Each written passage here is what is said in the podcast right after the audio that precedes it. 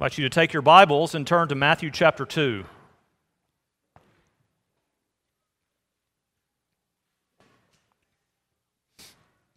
Matthew 2, as we end our Advent series uh, this morning, we will have uh, some teaching from God's Word uh, tonight at the Lessons and Carol service, but I guess our official series is, it comes to an end this morning uh, with the second part of Matthew 2. If you've been with us for our Advent series, we took chapter 1 in two parts and now chapter 2 in two parts. And the very end here of chapter 2, maybe not a story you uh, just naturally relate uh, to Advent. This is, happens when Jesus is a toddler. Uh, it's not the birth narrative. It's, he's at least two, uh, and we know that from some contextual uh, points in the sermon, or in the passage, excuse me.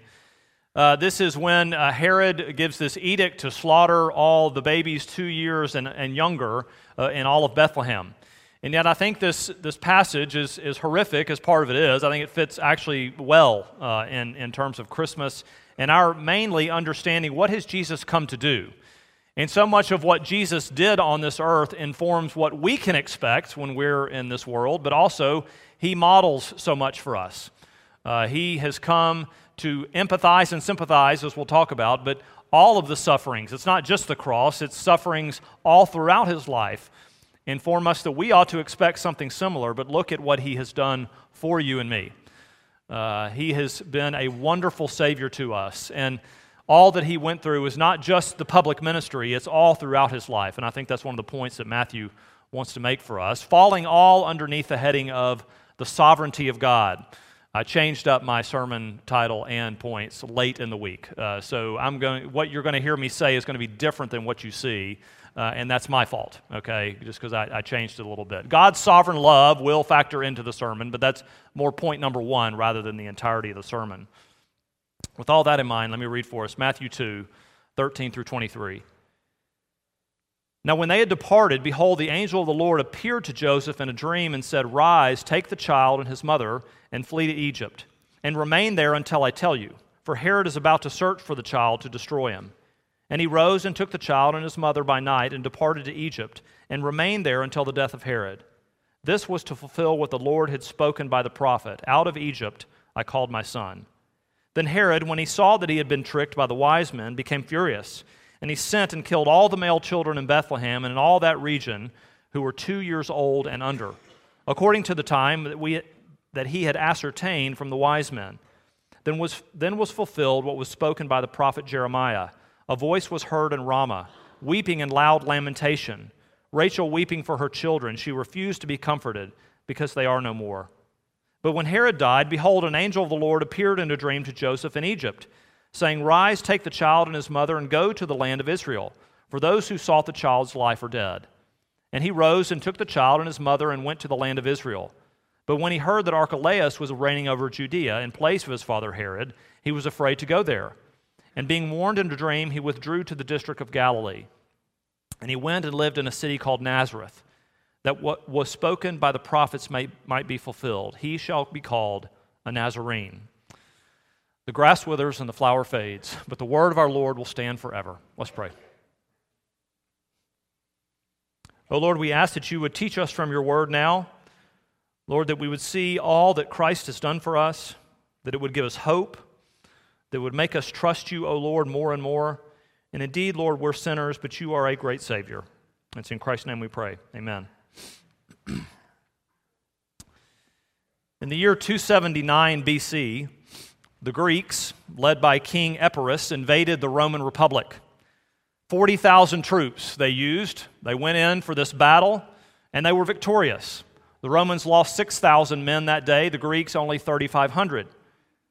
In that battle, the Greek king, a man named Pyrrhus, he looked at the losses on his side, and though they had been victorious, they suffered tremendously important losses. Many leaders, many of their best warriors had died in battle that day. And so King Pyrrhus, even though he had won the victory, withdrew his men from the battle, knowing that the Romans would be able to replenish their forces more readily than he could. And this is what has been known ever since then as a Pyrrhic victory. Maybe you know that term. It means when you win a battle, you do so at such a difficult cost that it feels like a loss.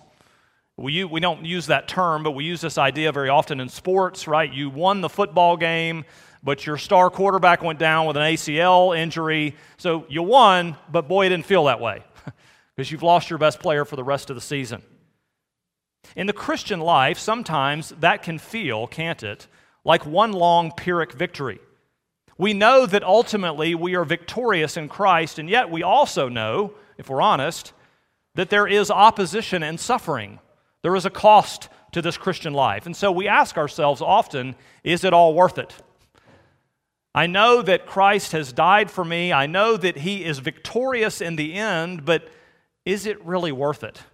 Because I thought that becoming a Christian meant all my problems would be solved and that, that God wouldn't let me go through these difficult things. And yet I see that that's not so. Is it all actually worth it? Well, the Bible has a lot to say about this, doesn't it? That God is constantly telling us and encouraging us in our suffering. We live in a broken and fallen and sinful world. There is a cost to be counted when we come to Christ. But the reason that we suffer is not because God doesn't care about us, or that He's not in complete control of everything, or that the suffering and opposition that you face is as a result of God sort of momentarily looking the other way and something sliding by. No, He is indeed in control over everything. And the fact that we are victorious in Christ in the end actually informs everything that we go through in this life. That while it is a cost, it is a cost for our good. It is a cost for our benefit. And, and the reason I can say that is because I see exactly that in the life of Jesus Christ. He wins. We win because we are in Him by, by faith, do we not? It's not a Pyrrhic victory at all. It's actually a marvelous victory, even those very hard and difficult things. So, two, two points to make from this passage this morning. The one is God's sovereign love and then God's sovereign goodness. Before we get into the first point directly, let's set a lot of context here. Uh, this could be a completely contextual sermon. Uh, there's so much to set up, there's so many theological insights here, there's so much fulfillment happening in this passage. Uh, the whole uh, title to this series is God Always Keeps His Promises. And we could look at a lot of different ways that happens. I'll point out a few. But let me set the scene for you before we go into the application. The Magi have departed, the story that we looked at last Sunday. And now Joseph is told in a dream that he needs to flee to Egypt, which was not an unreasonable thing whatsoever. Lots of people fled to Egypt. In fact, most historians believe that there was a colony in Alexandria in Egypt that had at this time as many as one million Jews. So Jesus and his family fleeing down to Egypt, they would have known people. Okay? Likely they knew a lot of people had since who had since done this. And not just because of the safety of Jesus, this little child, but there's also a lot of symbolism. I told you last Sunday that if you read throughout the Bible, you see three different nations that are constantly popping up Israel, Egypt, and Babylon. And we're going to see all of them, at least Babylon by implication, in this passage and in last passage. But Jesus flees to Egypt, okay, to be safe from King Herod. I've mentioned back in the first sermon of this series and in a few of the sermons in the Sermon on the Mount the symbolism and the correlation between Jesus and Moses. That Jesus so often is cast as the true Moses, right? As the, the better version of Moses. Moses delivered God's people out of the bondage of slavery in Egypt. Jesus delivers us out of the bondage and slavery of sin, right? This sort of a heightened fulfillment of this deliverer.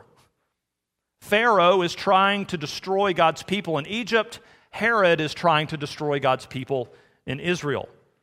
Herod is serving and acting in this passage sort of like a new Pharaoh. Pharaoh in Egypt tried to kill the firstborn son of God, which Israel is often called. Jesus, the true firstborn son of God, right? And Herod is trying to destroy him. But of course, he fails. Jesus is cast as the successor to Moses as leading, or at least going through himself, a new exodus. He participates in an exile down to Egypt, just as God's people had been in exile, and then he comes out of Egypt in an exodus, just as God's people had. As Israel was oppressed in Egypt under the harsh rule of Pharaoh, so the infant Jesus is oppressed by having to flee to Egypt.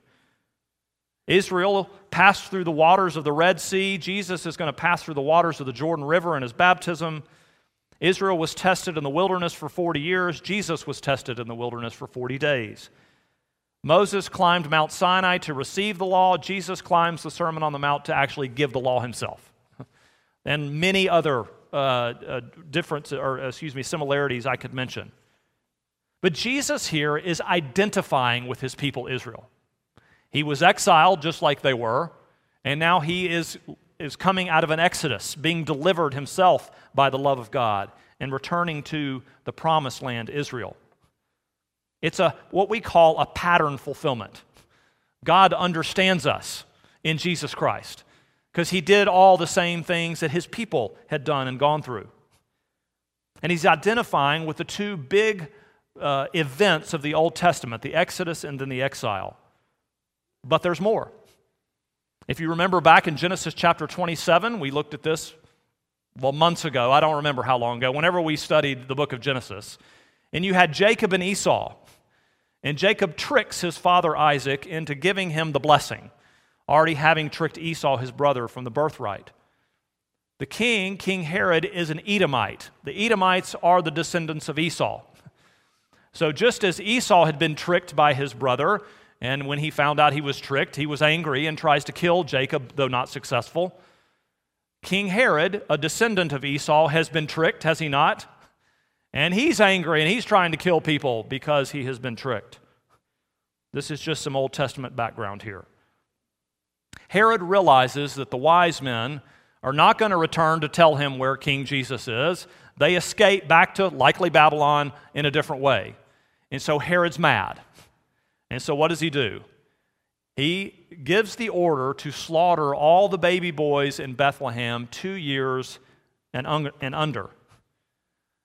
Now, we're horrified by this, and, and we should be, but don't be too surprised. This is standard for Herod, unfortunately. Herod was an absolute monster. I don't know how else to say it. He slaughtered the last remnants of the dynasty that had preceded him. He killed the Jewish high priest who had ruled before him. On one occasion, he executed more than half the Sanhedrin. On one occasion, he killed 300 court officers for seemingly no reason at all. He executed his own wife, his mother in law, and three of his sons. So when biblical critics come in and say, wait, there is no his secular historical account of the babies dying in Bethlehem, well, I think there's a reason for that. Because unfortunately, it was so unremarkable relative to the other things that he had done. The scope of what he did was small compared to other things that he had done. Scholars estimate that in Bethlehem at that time had about a thousand people. So, how many baby boys would it have been? About 20. And that's awful, but maybe not in relation to the other things that Herod had done. He simply was a horrific person. And yet, God uses this to carry out his purposes, just as he always does. So that's the first fulfillment. It's the out of Egypt I called my son. Joseph and his family flee, and then they come back. The second prophecy that's given is from Jeremiah chapter 31, verse 15, where it speaks of Rachel. You know, Rachel, the beloved wife of Jacob, she dies in childbirth, giving birth to Benjamin. And she's known from that point forward as the sorrowful mother of the people of Israel. And so, when God's people are carried out of, of Jerusalem and the southern kingdom off to Babylon in exile, they travel through the city of Ramah, where they believe that Rachel was buried. And so, what the prophet Jeremiah imagines is Rachel in her tomb weeping for God's people as they go into exile. And Matthew grabs that verse and suggests here that Rachel continues to weep because of what's happened in Bethlehem. Okay, just trying to set the scene for you here. This is all that Jesus, the child, has been brought into. What does that have to do with Matthew chapter 2? Well, I think Matthew suggesting that the climactic moment of the tears of Rachel are in the Savior having to flee and the baby boys being killed. When Israel was a child, the prophet Hosea says, I loved him. And out of Egypt I called my son. It's the rest of the verse that I want to use for the remainder of this point. Yes, out of Egypt I called my son. That gives some context for Jesus. But, but notice how it begins I loved him. When Israel was a child, I loved him. They, they always loved him. But, but the focus here I loved my son Israel. I love my beloved son, Jesus. And the reason that Matthew frames it this way is to teach us an important lesson, I think. It's to set the foundation for where he's going next. And it's this no matter what happened to Jesus, this was always true. I love him. I love him.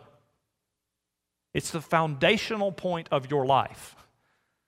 No matter what happens to you, it may not feel like love, that may not be the experience or the, the thought that comes to your mind, but the foundational point is He loves you and He cares for you. And, and that really ought to inform everything else that comes, right? He loves you. So there's boundary markers really around Jesus' life. He has the love of his heavenly Father.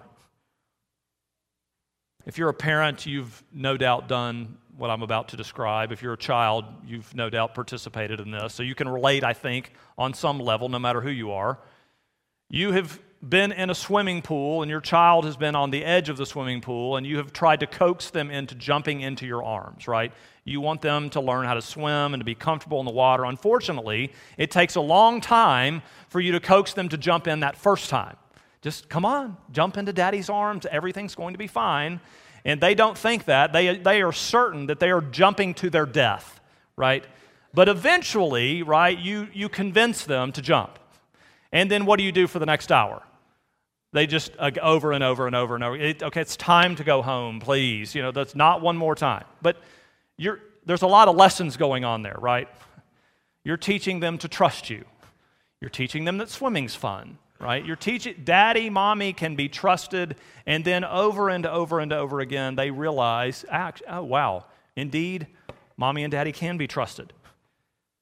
Far more than a child learning to trust their parents, Jesus is learning to trust his heavenly Father, and we are learning to trust him as well. We assume that we can learn that trust by everything going wonderful and we would know to appreciate it. And that's just not the way it goes. We learn His love by the opposition and the hardship and the suffering that we face, and we see, thank you, Lord, for the comfort. Thank you for how you have cared for me in the midst of all of this. So, the foundational piece of this is God loves me. God loves his son. Out of Egypt, I called the son whom I love. Jesus is in exile in the first part of this passage. But his deliverance is sure. Why? Because his Father loves him. We are in exile in this world, but so long as we trust in his Son, Jesus Christ, we will be delivered. So, secondly, it leads us to see God's sovereign goodness. If the foundation is love, well, how do I then experience everything in my own life? I see it from his good hand. So, Joseph is told by the Lord to return back to Israel. Okay, it's safe. Herod the king has died. Uh, unfortunately, as they come back, they learn that Archelaus, his son, has taken over, who's about three times worse than his father had been. So they can't go back home where they would want to be and around the people that they know. They've got to go now to the Galilean region, uh, which, of course, is underneath the direct hand of God. That's going to be Jesus' sort of headquarters for all of his earthly ministry. It's going to be a place that not everybody worships God there. Not everybody cares about who a Messiah might be. It's a sort of a mixed bag and a mixed race of people there. But that's exactly what God wanted for his son. He's being opposed. He's suffering in exile. They're not around people that they know. It's not like he grew up around a lot of people that worshiped the same as him and, and believed the same things that he did. And the comfort of his family, actually, he didn't. But God always keeps his promises. None of these things were a surprise to the Father. In fact, they were directed by the Father. None of the suffering, none of the exile, none of it was, oh goodness, I, I lost control for a minute. No, it was, it was a part of his sovereign and good plan. God's hand was upon him. Those that opposed Jesus could not possibly thwart the coming of the kingdom of God and the going to the cross in the paying for your sins. Even though it looked like it could happen, it couldn't because it was God's plan. This is a tremendous comfort to us, Westminster. There is nothing nor no one that can stop what God is doing in your life. It's a tremendous comfort for us, Westminster Presbyterian Church, that the gates of hell cannot prevail against his kingdom and its growth. It can't. It can't overcome the love that God has for you in Jesus Christ. He who began a good work in you will see it to completion in the day of Christ Jesus. It can't be stopped. He always keeps his promises because of his love and because of his goodness. Christ's trials, his trials, not just his earthly ministry and the scribes and Pharisees who opposed him and the cross, it includes that, but don't you see all throughout his life? The trials were underneath the direct providence of God. They were under his sovereignty. Christ's trials, then, were a part of God's plan. He had ordained them. None of this was an accident. None of the things that happen in your life are accidents either. Even from his earliest days, Christ endures, his family endures, and yet God protects. The Father willed these difficult circumstances into the life of His precious and beloved Son. What makes us think those things won't also happen to us? Jesus was not born into nobility. He was not born into a place where everything was comfortable all the time. He had to sojourn in a life of unbelief and polytheism. And finally, he comes back to the promised land and he can't live amongst his relatives. He's got to live amongst people that oppose his way of life and the God that he serves. Why? Have you ever asked that question in your life? Why? Why did God let this happen? Why did He let that happen? Why do I have to endure this because I do not like it? Well, I can't give you the reason for it all, but it is interesting that the scriptures do give us a reason for why the Father allowed things to happen to the Son. And He tells us in Hebrews chapter 4 that Jesus, the Son, learned obedience through that which he suffered. That the Father even had to teach the Son obedience. Isn't that interesting? I think what intuitively we think, well, Jesus sort of came out of the womb knowing everything he needed to know. That's not so. He had to learn through this suffering. He had to learn through this opposition that the Lord used for his good in so many ways.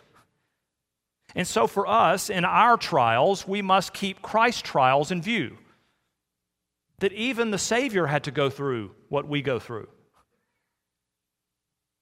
You know, there are people in this room this morning who have endured hardships that I know that I personally can't understand.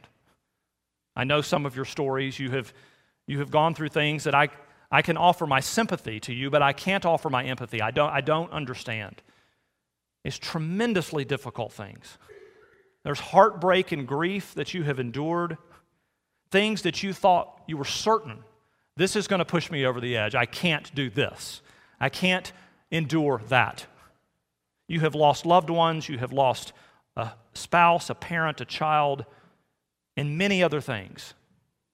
But here's one thing I do know that the Lord did not bring this into your life to harm you. He didn't mean it for your harm. It was not an expression of his meanness to you. Why he allowed it, I, I, don't, I don't know exactly, but I know it's not because he didn't love you or that he wasn't in control of it, but that it's directly underneath his, yes, good plan for you.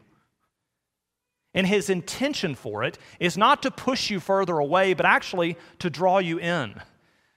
And it's not all just out of control and who knows what's going to happen next because apparently God's not in control. No, indeed, He is in control. His goodness is in control.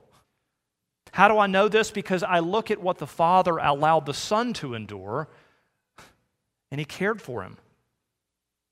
It wasn't because He didn't love His Son, no, it was because He loved him that He took him through these things.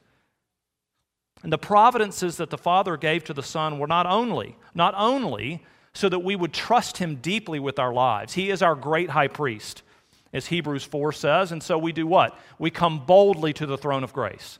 It's not just that. His sufferings and opposition in this life are not just so we can pray to him, his sufferings saved you from your sin. His sufferings led to his death so that you would not have to experience that spiritual death forever. It's no Pyrrhic victory, Westminster. It's a glorious and joyful victory. That then, once I know what he's done, I then can look back over my life and see and say, You drew me closer because of that. You used this for not just my good, but I was able to use this trial in my life to minister to someone else and to encourage them in it. It reminds me that I've gone through the valley of the shadow of death, and so did Jesus. In fact, he went through the actual valley of death. He knows what it's like to the valley to be the place of vision, as we often quote that wonderful Puritan prayer.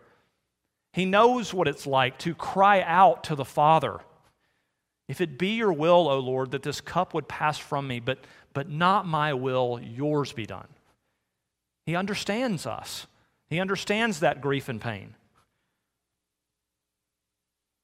Do you know this Jesus? Do you know this Heavenly Father who does not mean these things for your ill, but for your good? And there's a great truth, I think, that is the one real difference this morning, Westminster, between us and Jesus.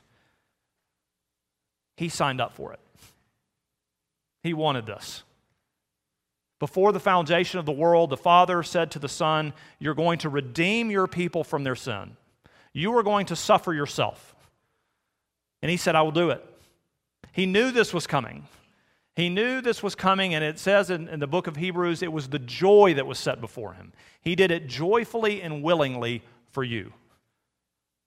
That's the Savior that we love and serve. That is the Jesus that we worship here in Christmas, the one that knew that the suffering was coming and yet did it because he is rich in mercy. He's abounding in steadfast love. He is gracious unto you. And as we'll talk about in John chapter 1 this evening, he comes to give you grace upon grace. Literally, grace heaped upon grace. and if you don't know that grace this morning, it, it's not, the tank's not empty. There's plenty there for you. If you would come and acknowledge, I need that grace. I, I don't have what it takes. I, I, I can't do this on my own. He, I have plenty of grace and love and mercy for you, he says. I don't know if you're big goal setters. we have any goal setters in the room? I, am a goal setter. I do some, most of them. I don't always do all of them. But right now in, in, in, in the year is when I do my goal setting. I, I reflect on 2023 and then I look to the setting goals for 2024. And there are lots of different things. It's, it's personal goals, it's professional goals. I have fitness goals and I have, you know, reading goals and things I want to do with my family and even spiritual goals. You know, Lord, help me do this in 2024. Help me to forget myself and focus on you, or whatever it may be. If I could, let me suggest two for us this morning. Two goals, spiritual goals, we can call them, for 2024. The first is this you would have a goal of reminding yourself every single day I am God's adopted child, and He loves me. I am God's adopted child by His grace, and He loves me. It's a foundational point. It's who I am, it's, it's my identity. I'm His child, and because I'm His child, He loves me. And He's given Himself for me. And the second is God is completely sovereign over everything, not only in my life, but in this world. And He means to work those things together for my good and the good of the people around me. He loves me, and He is sovereign, and He works those things for good. Those would be wonderful truths to remind ourselves of again and again and again in this coming year. He loves you, and His providences are always meant for good. I hope you'll take some time. You'll take some time today or even these few days in between Christmas and New Year to reflect on these things. Reflect on God's love for you and his goodness for you. Christ went through all the same things. He's a Savior that can be trusted, but not just someone to be trusted. He is the one who died for your sins. Let's pray.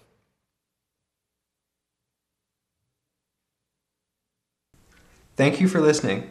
For the sermon archive, go to wpcjc.org forward slash resources forward slash sermon hyphen archive.